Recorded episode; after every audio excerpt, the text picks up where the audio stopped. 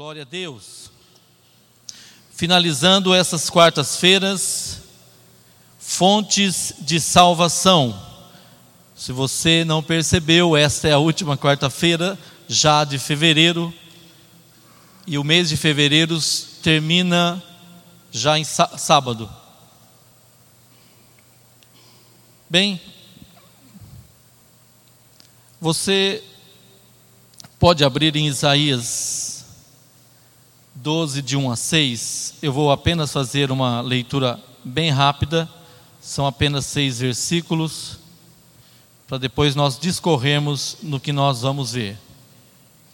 Isaías capítulo 12, versos de 1 a 6, menciona assim: E dirás naquele dia: Graças te dou, ó Senhor, porque ainda te iraste contra mim, ainda que te iraste contra mim, a tua ira se retirou e tu me consolaste. E eis que Deus é a minha salvação.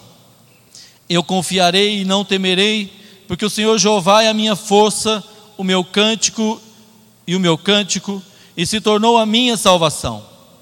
E vós, com alegria, tirareis águas das fontes da salvação. E direis naquele dia: Dai graças ao Senhor, invocai o seu nome, tomai manifestos os seus feitos entre os povos, contai quão excelso é o seu nome. Cantai ao Senhor, porque fez coisas grandiosas, saiba-se isso em toda a terra. Exulta e canta de gozo, ó habitantes de Sião, porque grande é o Santo de Israel no meio de ti é com certo pesar comemorar hoje a quarta-feira de cinzas. Você vai encontrar no livro de Êxodo um momento em que o povo vai ver essas cinzas. E é nesse livro de Êxodo que Moisés vai colocar aquele bezerro de ouro que o povo estava adorando vai queimá-lo e vai virar cinza. E você vai ver nesse texto que ele não vai jogar na cabeça do povo, ele vai fazer o povo beber com água, para que o povo sentisse o amargo daquela situação. Irmãos, é com tristeza que nós, ainda nessa nação, comemoramos tal festa. E nós temos aprendido com Deus mesmo uma coisa. Se prepare, igreja, porque muita coisa vai ser necessário ser feito. Se você procurou alguma notícia, você vai ver, você viu milhares e milhares de pessoas seguindo trios elétricos, cantando canções, mas nós sabemos que esse tempo passa, essa suposta alegria passa, e essa palavra nessa noite tem um motivo especial, é que você e eu entendamos que nós já encontramos as fontes da salvação. É quase que chover no molhado, enxugar gelo. Mas, meu irmão, nós, Igreja de Cristo, já encontramos as fontes da salvação. E é importante que nós tomemos posse disso, para a grande obra que vai, vai se apresentar. Esses dias foram dias difíceis. Mas Deus está levantando aqui homens e mulheres que vão levantar a sua bandeira e dizer a Deus, a um verdadeiro Deus, a uma verdadeira alegria. Amém? Eu peço então que você preste atenção no que nós vamos ver. Serão doze textos, dividido em oito livros, cinco livros do, Novo do Antigo Testamento, três no Novo. Você vai passear por Gênesis, por Isaías, por Juízes, João e Marcos. Isso aí é apenas uma recordação das pregações anteriores. Eu destaquei algumas frases. A primeira frase, na primeira quarta-feira, foi: A fonte está disponível. A segunda quarta-feira foi mencionado: O Senhor nos chamou para sermos fontes de águas vivas.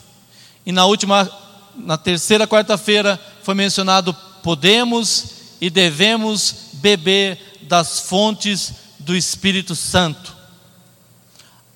A fonte está disponível.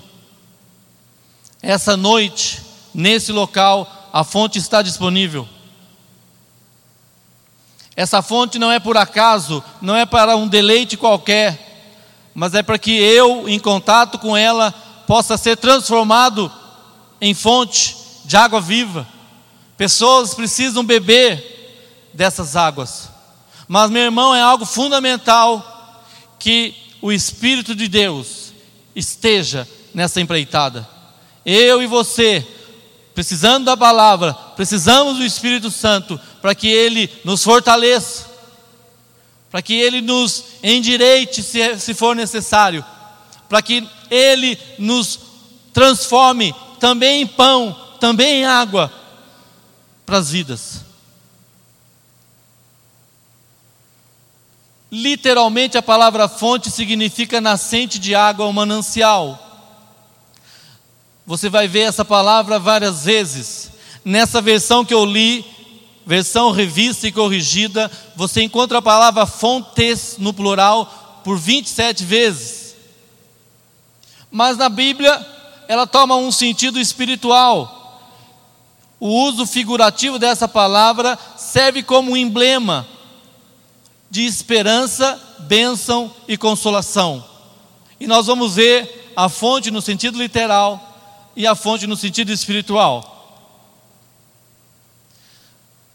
Você já ouviu falar disso aqui?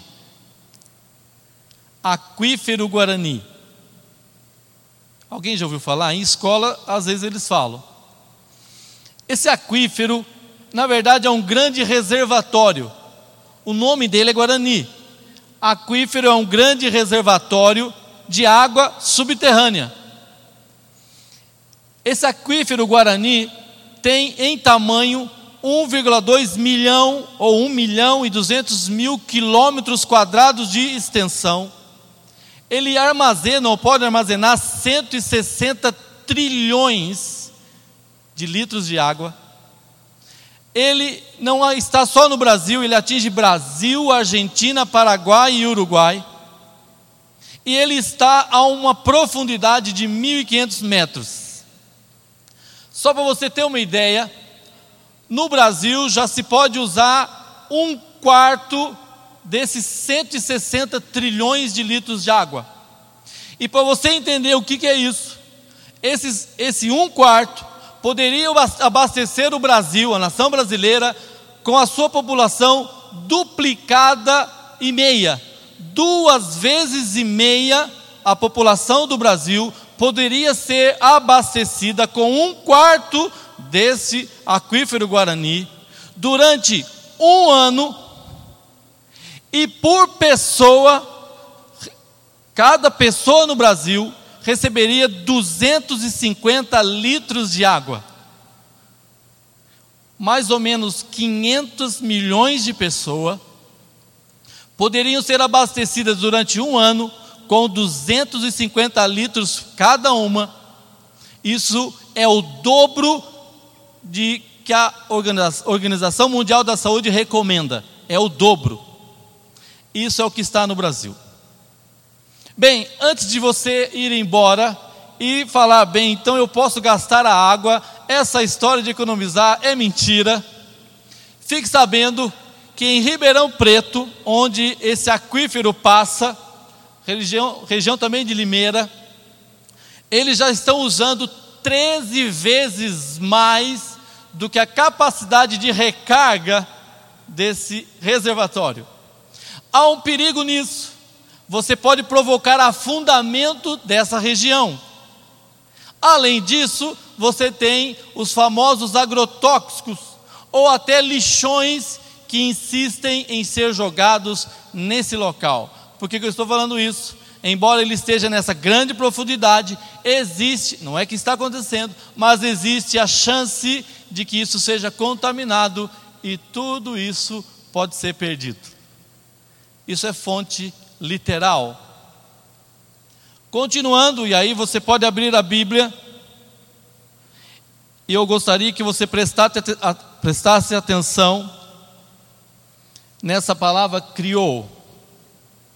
Gênesis capítulo 7, de 10 a 12.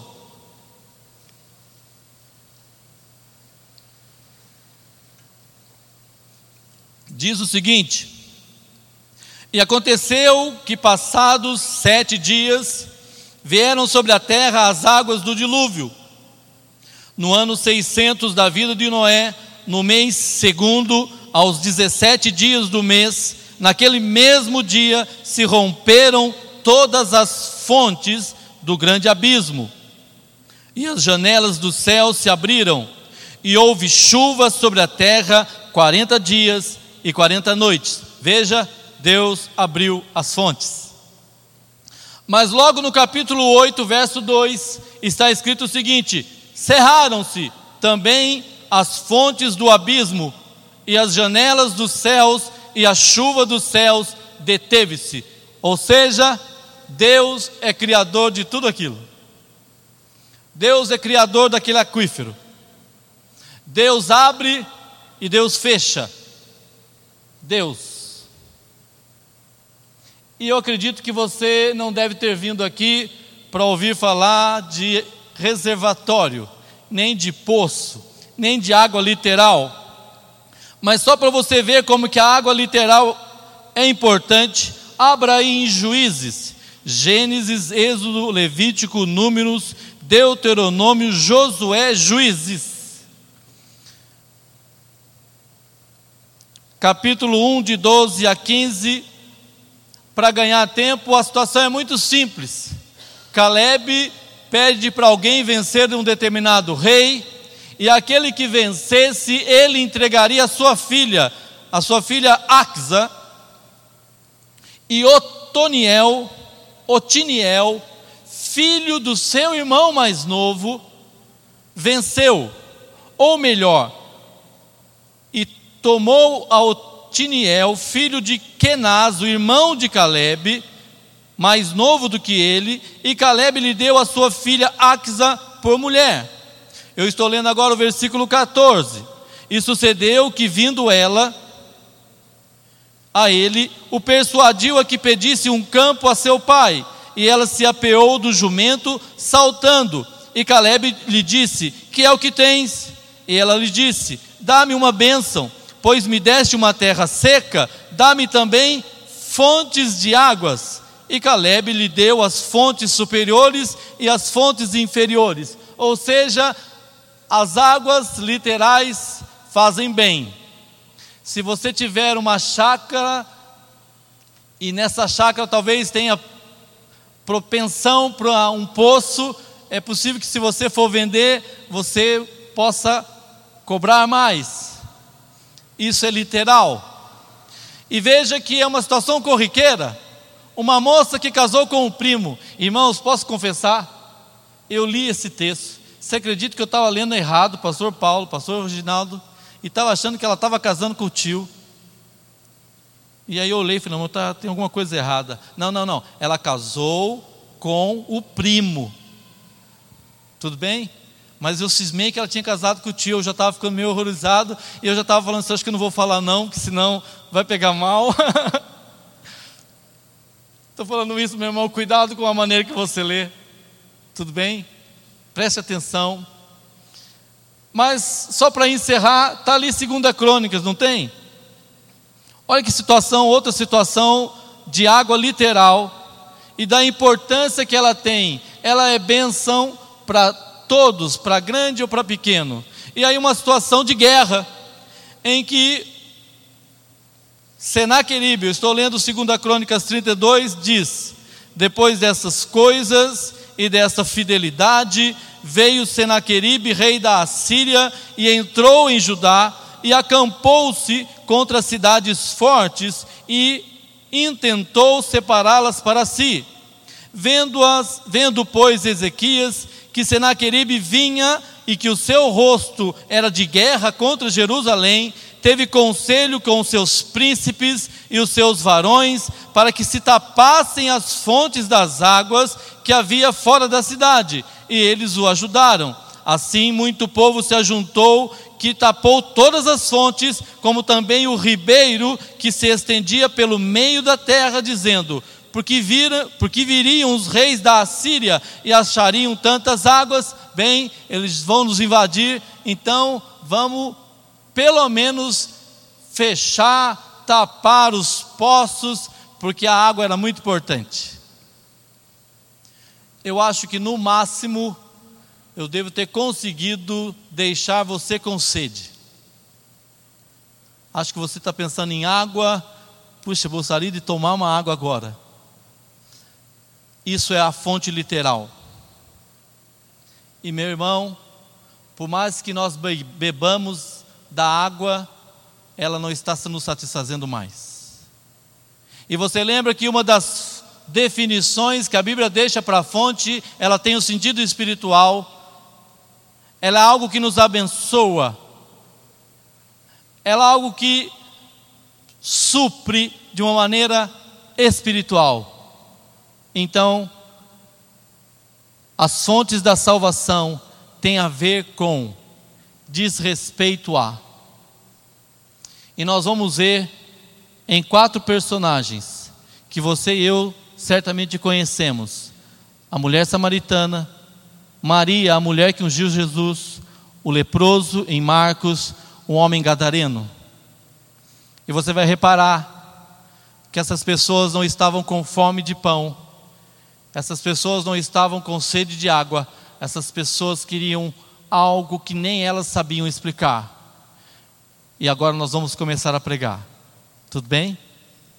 Preste atenção, meu irmão. Foi dito na quarta-feira passada, se eu não me engano. Se eu e você entrarmos aqui nessa noite, mas nós não quisermos beber, mas nós não quisermos tomar de Deus, meu irmão, nós entramos e nós saímos da mesma maneira. Não permita. A minha oração é que Deus fale comigo e fale contigo e transforme a mim e transforme você. Deus tem poder para isso. O Espírito Santo tem poder para isso. Meu irmão, abra em João capítulo 4, versos 9. Fique tranquilo, eu não vou ler todo esse texto. É um texto da Samaritana que eu acredito você deve gostar, você deve ficar emocionado. O versículo 9 começa dizendo assim: Disse-lhe, pois, a mulher samaritana: Como sendo tu judeu, me pedes de beber a mim, que sou mulher samaritana, porque os judeus não se comunicam com os samaritanos. Você já deve ter reparado que esse texto é algo interessante. Cristo é a sabedoria no seu ápice. Ele está chegando perto dessa mulher, aliás, ele está sentado. O versículo 4 diz assim: Era-lhe necessário passar por Samaria. Fala esse texto que Jesus estava cansado. Jesus estava cansado. Sabe esse cansaço que muitas vezes vem na nossa vida? O cansaço físico. Jesus sentiu o cansaço físico. É por isso que quando você lê Hebreus, é maravilhoso você ler e dizer: Nós não temos um sacerdote qualquer, nós temos um que em tudo foi tentado, em tudo passou por situações iguais à nossa. Jesus estava cansado, meu irmão. Jesus estava cansado nesse momento, andando no sol do meio-dia, no deserto. Mas Jesus estava interessado naquela pessoa. Da mesma maneira que Jesus está interessado na minha e na sua vida, meu irmão. Ou você pensa que eu e você estamos aqui de passagem, por acaso, ah, eu vou lá quarta-feira. Não, meu irmão, eu e você estamos aqui porque fomos atraídos pela palavra, fomos atraídos por Cristo Jesus. E Ele sabe do meu e do seu cansaço. Deus falou comigo nessa, nesse, nesse, nesse preparo que eu ia falar com pessoas que estavam cansadas, que estavam até em pontos de revolta. Estavam assim, Senhor, não faz ou não, Senhor, por quê? E Deus vai falar comigo, já deve estar falando contigo. Eu sei do teu cansaço, eu sei da sua situação, eu passei por isso. Mas é interessante que ele para e começa a falar de sede, de beber, e ela fica assim: Senhor, mas o Senhor está falando comigo, eu sou uma mulher, sou samaritano, o Senhor não sabe. E ele começa esse diálogo. E vai desenvolver o diálogo a ponto, e eu, por isso que eu não vou ler tudo, você pode seguir lá no versículo 18, porque é isso que, me, que está me interessando. Essa mulher vai ser confrontada da mesma maneira que hoje, nessa noite, Deus está nos confrontando. Estar diante de Cristo é estar diante da verdade de Cristo.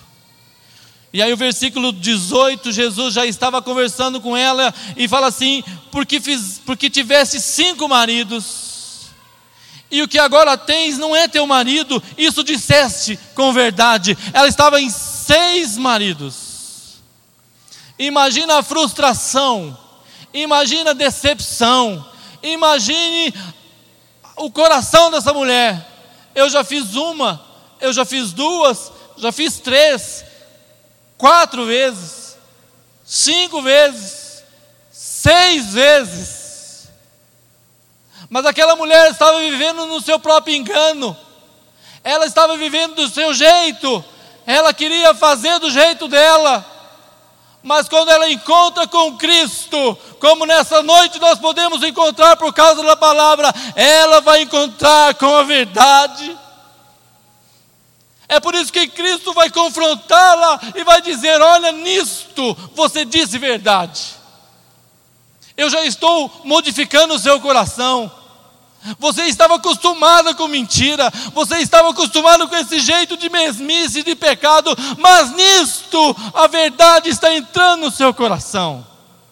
Ela estava sendo transformada por causa da verdade, a verdade. E vai seguir, porque o texto não está falando de água. Aquela mulher não estava querendo beber apenas de um poço. E aí o texto vai ser desenvolvido, o verso 19 diz: Disse-lhe a mulher: Senhor, vejo que és profeta. As escamas estavam caindo. Ela não estava vendo antes.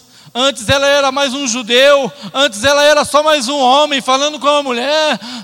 E ela começa as escamas que nessa noite caiam as escamas do pecado, caiam as escamas da incredulidade nessa noite.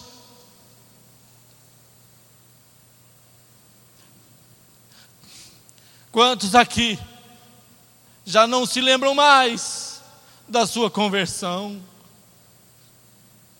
Quantos aqui já não se lembram mais quando foram tocados por Cristo e a vida virou rotina, a vida virou mesmice e nem sequer conhecer mais a Cristo nós estamos conhecendo. Mas continua, é Cristo está dizendo, verso 20: Nossos pais adoraram nesse monte, e vós dizeis que é em Jerusalém o lugar onde se deve adorar. Versículo 21. Disse-lhe Jesus, mulher, creme que a hora vem em que nem neste monte, nem em Jerusalém adorareis o Pai. Vós adorais o que não sabeis, nós adoramos o que sabemos, porque a salvação vem dos judeus. Mas preste atenção, meu irmão, é o que Deus pode fazer nessa noite. Mas a hora vem, e agora é, em que os verdadeiros adoradores adorarão o Pai em espírito e em verdade, porque o Pai procura a tais que assim o adorem. Essa é a transformação, esse é o encontro que pode ser feito quando nós estamos diante de Cristo. A verdade veio à tona. Mas tem algo maravilhoso que essa mulher está sentindo: perdão. O verso 29 vai dizer o seguinte: é a mulher que está falando. Vinde, vede um homem que me disse tudo quanto tenho feito, porventura não é esse o Cristo. Essa mulher teve encontro com a verdade, essa mulher ouviu falar da vida, da adoração, que não se tem necessidade de adorar em A em B, porque Deus está procurando adoradores em espírito, em verdade, e mais do que isso, essa mulher recebe o perdão e ela não é mais a mesma. Estou pronta, vou sair. Por isso, meu irmão, essa é noite, é noite de grande vitória e de libertação. Não é para nós olharmos e pensarmos, e agora o que vai acontecer? Não, Deus está nos levantando no meio dessa geração para falarmos: há um Deus que me perdoa, há um Deus que é vida, há um Deus que me transforma. É isso que a mulher samaritana experimentou. E você e eu, se já não experimentamos, você pode ser renovado nessa experiência. Seguindo, as fontes da salvação têm a ver com encontrar a verdadeira riqueza. A segunda personagem que eu gostaria de destacar, o nome dela é Maria. O nome Maria é um nome muito comum na Bíblia, é possível até que você se confunda, mas essa Maria vai ungir os pés de Cristo.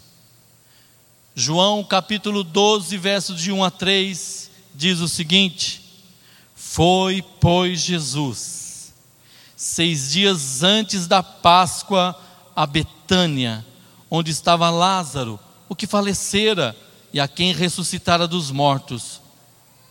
Fizeram-lhe, pois, ali uma ceia, e Marta servia a Lázaro, servia, e Lázaro era um dos que estavam à mesa com ele. Então Maria, tomando um arratel de unguento de nardo puro, de muito preço, ungiu os pés de Jesus e enxugou-lhes os pés com seus cabelos e encheu-se a casa do cheiro do unguento. Essa Maria encontrou a verdadeira riqueza. Aquilo que para Judas era um desperdício. E no outro evangelho vai dizer que os, todos os discípulos disseram a mesma coisa. Judas já havia contaminado naquele momento o pensamento daqueles homens. O que fazer? Por que fazer isso? Gastar isso nisso? Você está gastando dinheiro nisso? Aquela mulher encontrou a verdadeira riqueza. Meu irmão, será que eu e você não encontramos a verdadeira riqueza? Será que Cristo não merece o melhor que nós temos? Ou então nós estamos dando o que nos sobra, o que é resto? E aquilo que nós entendemos ser de maior valor, não, Senhor, isso é meu, não, Senhor, não mexa nisso, e nós guardamos, e nós só damos para Deus o pouco, o quase nada, ficamos revoltados porque Deus não faz. Se Deus é assim tão grande, porque não faz? Então nós oferecemos para Deus o mínimo de fé, o mínimo de dedicação. A igreja de Cristo deveria ser muito mais dedicada do que é. E por muito pouco nós estamos virando as costas e estamos deixando a obra de Cristo. Meu irmão, que riqueza é essa? Ou quem é o teu ídolo e o meu ídolo, para nós não reconhecermos, está aqui a verdadeira riqueza. Que nessa noite, nessa hora, o Espírito Santo mova o meu e o seu coração para nós falarmos: não, Senhor, me ajuda, me ajuda a oferecer a Ti o meu melhor perfume, a riqueza que Tu mesmo me deste. Eu quero reconhecer que Tu és a minha riqueza. Sabe o que é interessante? Esse gesto de Maria não fica só para ela, toda a casa foi cheia do cheiro do unguento. Nós ficamos preocupados demais com pessoa A, com pessoa B. Fique sabendo, quando você tem encontro com a verdadeira riqueza, toda a sua casa vai ficar cheia do unguento. Unguento da Bíblia, meu irmão, está falando do Espírito Santo, está falando da unção. Ou você acha que nesse tempo de trevas nós vamos vencer com força humana? Se a própria palavra dele declara que o reino de Deus é conquistado pela força, mas é força humana, é força do Espírito, é força da palavra, é ter encontro com a verdadeira riqueza. O terceiro personagem, eu amo essa passagem, é difícil falar isso, mas tem uns textos que eu acho que eu, eu leio e leio e leio.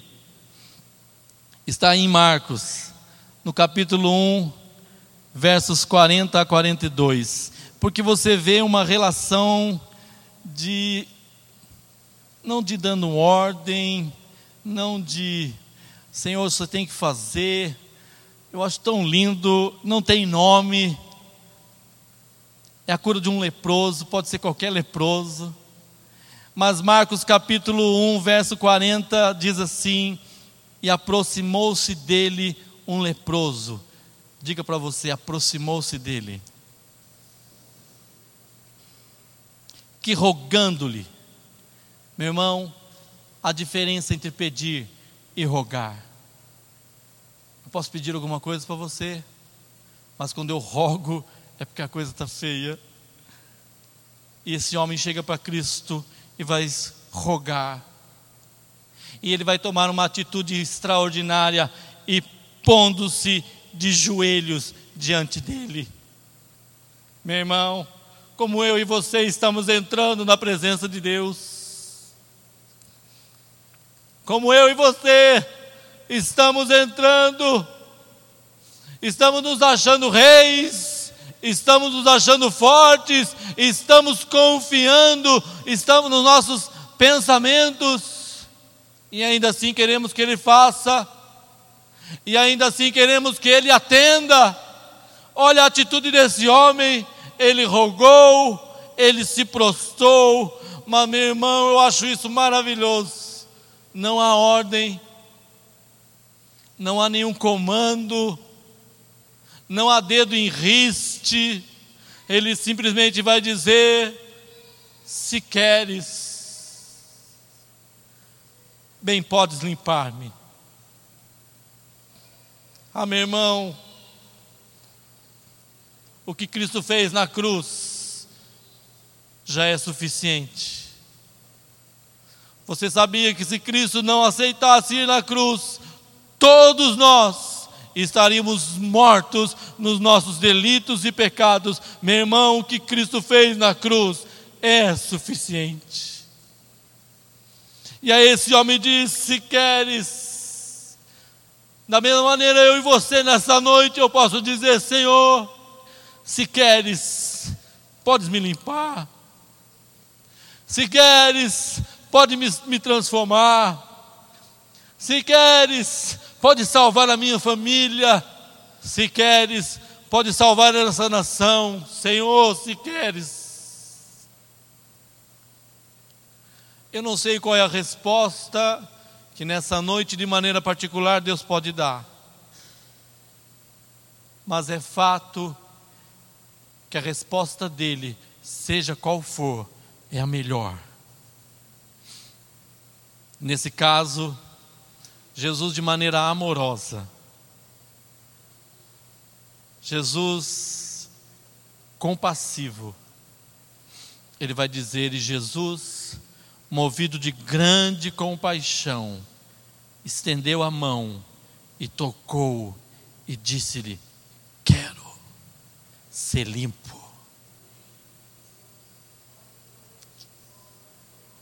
O que Cristo fez na cruz foi isso. Eu quero, e vocês vão ser limpos.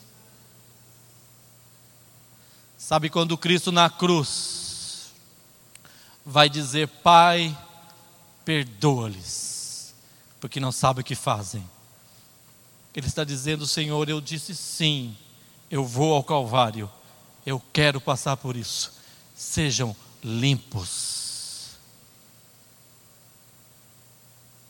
O sangue de Cristo está passando nessa noite. O sangue de Cristo nos está tornando limpos.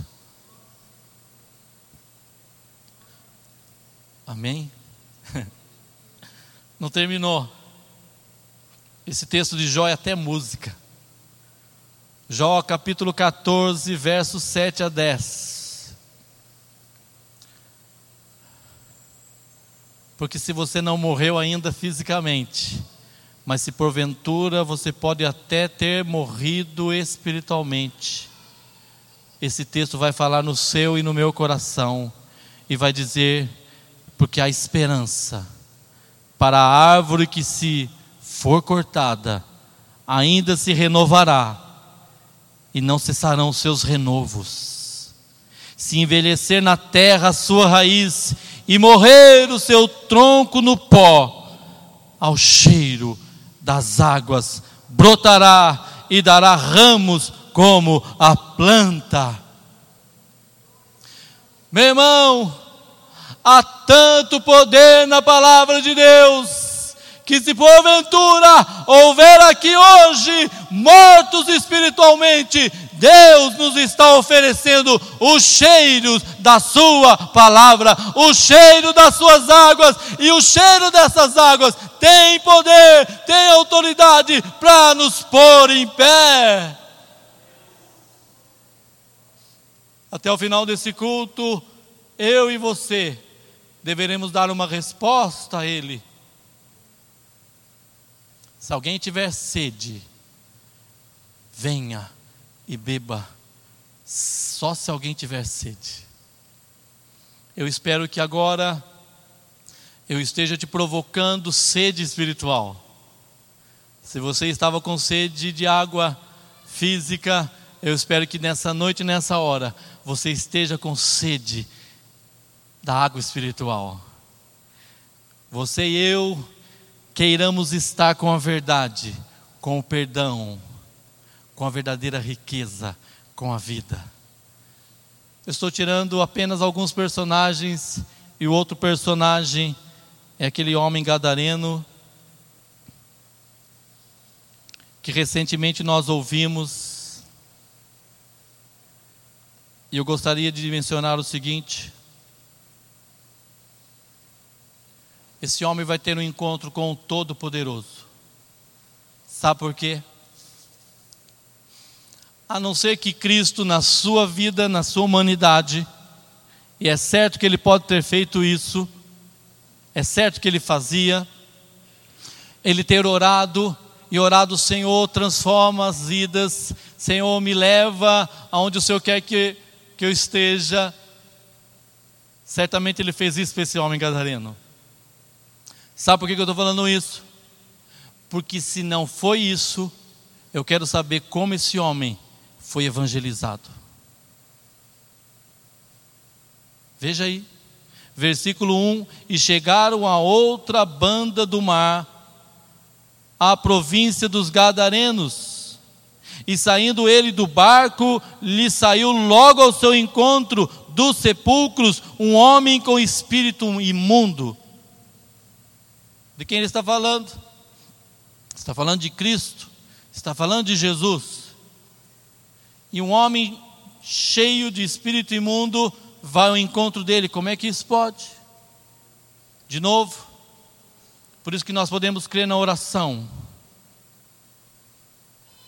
Por isso que nós podemos crer na oração. Porque, meu irmão, provavelmente a oração de Cristo atingiu esse homem. Porque nem no seu intelecto esse homem estava são, ele estava possesso. Sabe qual é a vitória nossa aqui? É que ainda que alguém esteja possesso, há poder em Cristo, há poder no Senhor. Lá onde ele estiver, Deus o pode libertar. Por favor, não seja motivo para nós cruzarmos os braços e então dizermos: Senhor, então nós vamos orar. Não, eu estou querendo dizer que não há nada que Deus não possa fazer.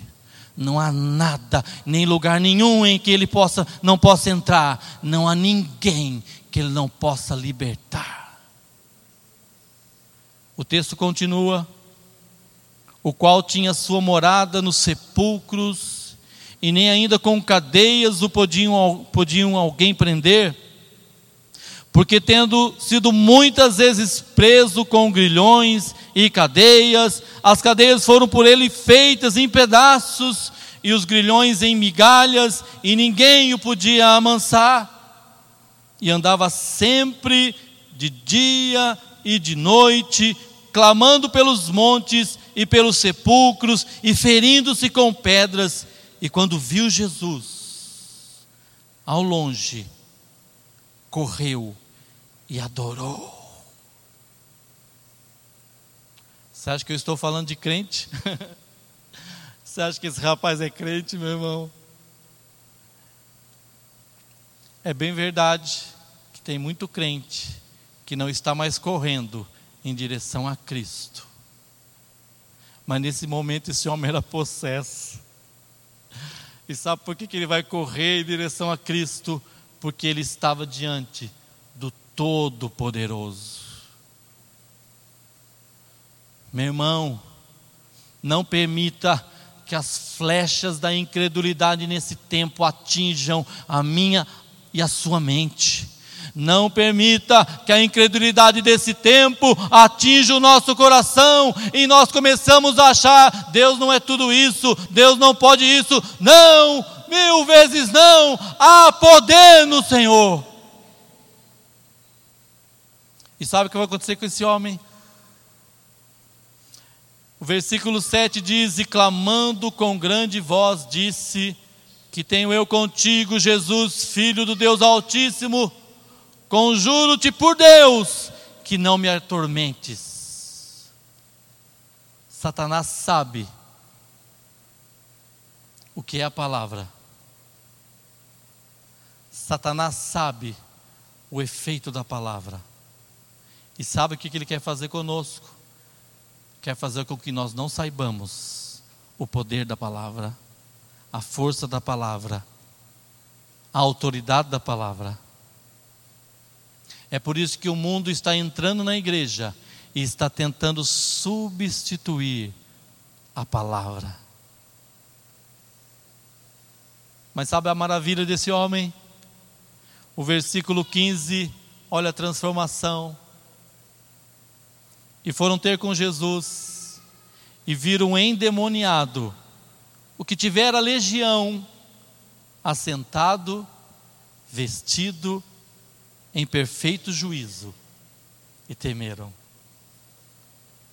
Aquele que estava andando nos sepulcros, aquele que estava se acorrentado, atormentado, estava assentado. Assentar diante de Deus indica calmaria, tranquilidade. Estar diante de Deus é estar tranquilo, é estar na paz dEle, estar vestido. Sabe o que é estar vestido diante de Deus? É que Deus está tirando de nós toda nudez. Você sabia que há pessoas que andam nuas nas ruas e elas não sabem? E Deus, nessa noite, está cobrindo a nossa nudez, se porventura ela ainda existe. Assentado em perfeito juízo. Sabe o que está falando? Deus dá equilíbrio nas nossas emoções, equilíbrio nos nossos pensamentos. Em nome de Jesus, caia por terra todo espírito de confusão mental, caia por terra todo desequilíbrio emocional. Caia por terra, meu irmão, isso, porque até o corpo é afetado quando nós estamos em desequilíbrio. Mas esse homem encontrou o Todo-Poderoso. Amém? Eu estou terminando. Meu irmão, fontes de salvação tem a ver com encontrar-se com o inesgotável conhecimento de Deus. Eu acho que eu não disse, mas embora aquele aquífero fosse enorme, se alguém fizesse um poço aqui, um outro poço ali, as fontes jorrariam, mas sairiam só de um local. As fontes estão saltando. E no Evangelho de João, e aí vai meu irmão puxão de orelha para mim e para você. Você acha que você já leu a Bíblia? Você acha que conhece toda a Bíblia? João capítulo 21, 25 diz: Há, ah, porém, ainda muitas outras coisas que Jesus fez. E se cada uma dessas e se cada uma das quais fosse escrita, cuido que nem ainda o mundo todo poderia conter os livros que se escrevessem. Amém. Meu irmão, tem muito mais de onde saiu isso. tem muito mais do Senhor para nós. Enquanto nós estivermos nessa caminhada, enquanto Ele não nos quiser levar, porque Ele pode, enquanto Ele não fizer isso, há conhecimento a ser descoberto, há algo inesgotável. Inesgotável. Você já experimentou o perdão de Deus?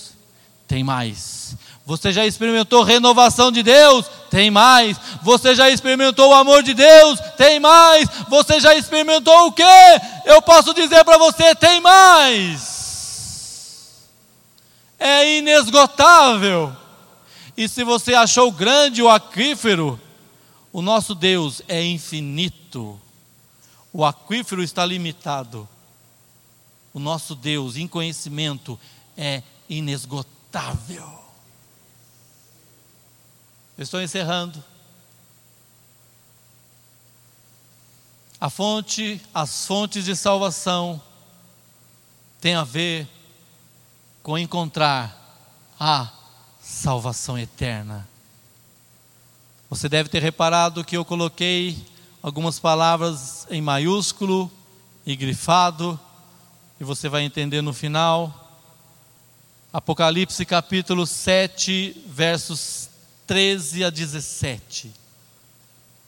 Isso que é a visão do céu, meu irmão. Sabe quem escreveu isso? Foi João. E lá no capítulo 21 ele diz assim: Vi, novos céus e nova terra. Porque as, vou ler. Eu vi um novo céu e uma nova terra, porque já o primeiro céu e a primeira terra passaram e o mar já não existe. Sabe por que João fala do mar que não existe? Porque o que a única coisa que ele podia ver é água.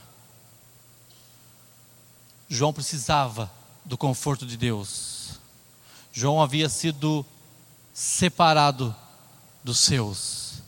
Por isso que ele vai dizer: vi novos céus, vi nova terra, o mar já não existe. Aquilo que separava João já não separa no céu. Mas o versículo 13 do capítulo 7 diz: E um dos anciãos me falou, dizendo: Estes que estão vestidos de vestidos brancos, quem são?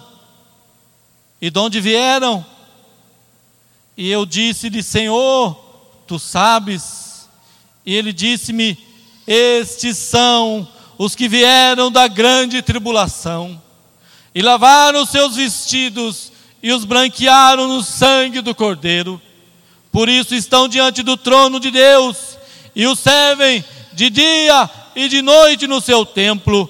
E aquele que está sentado sobre o trono os cobrirá com a sua sombra. Nunca mais terão fome, nunca mais terão sede, nem sol, nem tormenta alguma cairá sobre eles, porque o Cordeiro que está no meio do trono os apacentará e lhes servirá de guia para as fontes das águas da vida, e Deus limpará dos seus olhos toda a lágrima.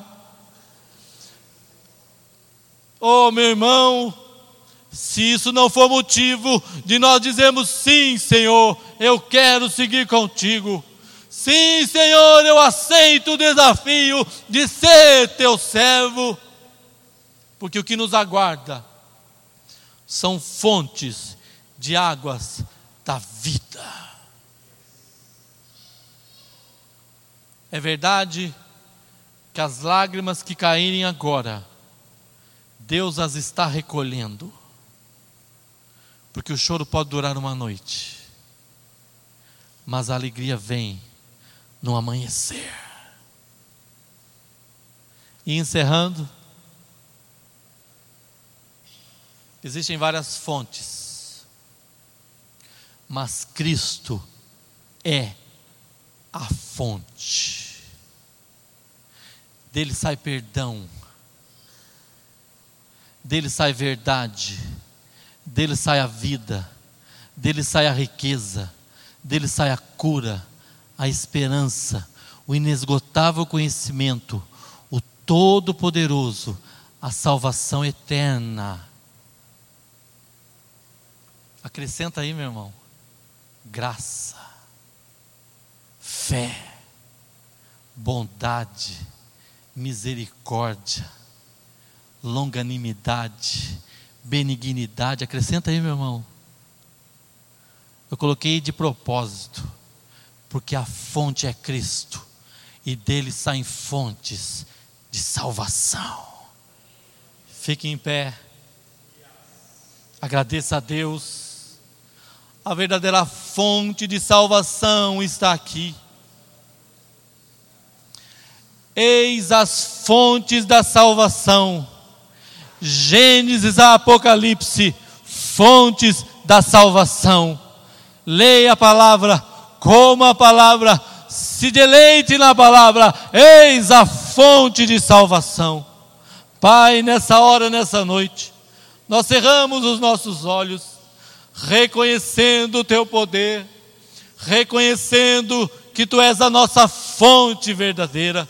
Só Cristo, tudo é Cristo, tudo é para Cristo, e nós aceitamos tomar das tuas águas espirituais as águas que tu criastes, as águas literais, servem para alguma coisa, mas Senhor, nós reconhecemos, queremos beber das tuas águas, queremos nos saciar delas. O nosso homem interior só é satisfeito com elas. Por isso, Pai, nessa hora, nessa noite, toma-nos. Faz-nos melhor ainda nos aproximar de Ti. Faz-nos, Senhor, beber de Ti Faz-nos saciar de ti, como a mulher samaritana, como Maria, como o homem gadareno, como o leproso, como tantos outros, como nós que estamos aqui. Derrama sobre nós essas águas, que sejamos imersos nela, que sejamos envoltos nela, do alto da cabeça até a planta dos pés, a nossa mente os nossos sentimentos sejam reequilibrados para a honra, para a glória do Senhor Jesus Cristo. Amém.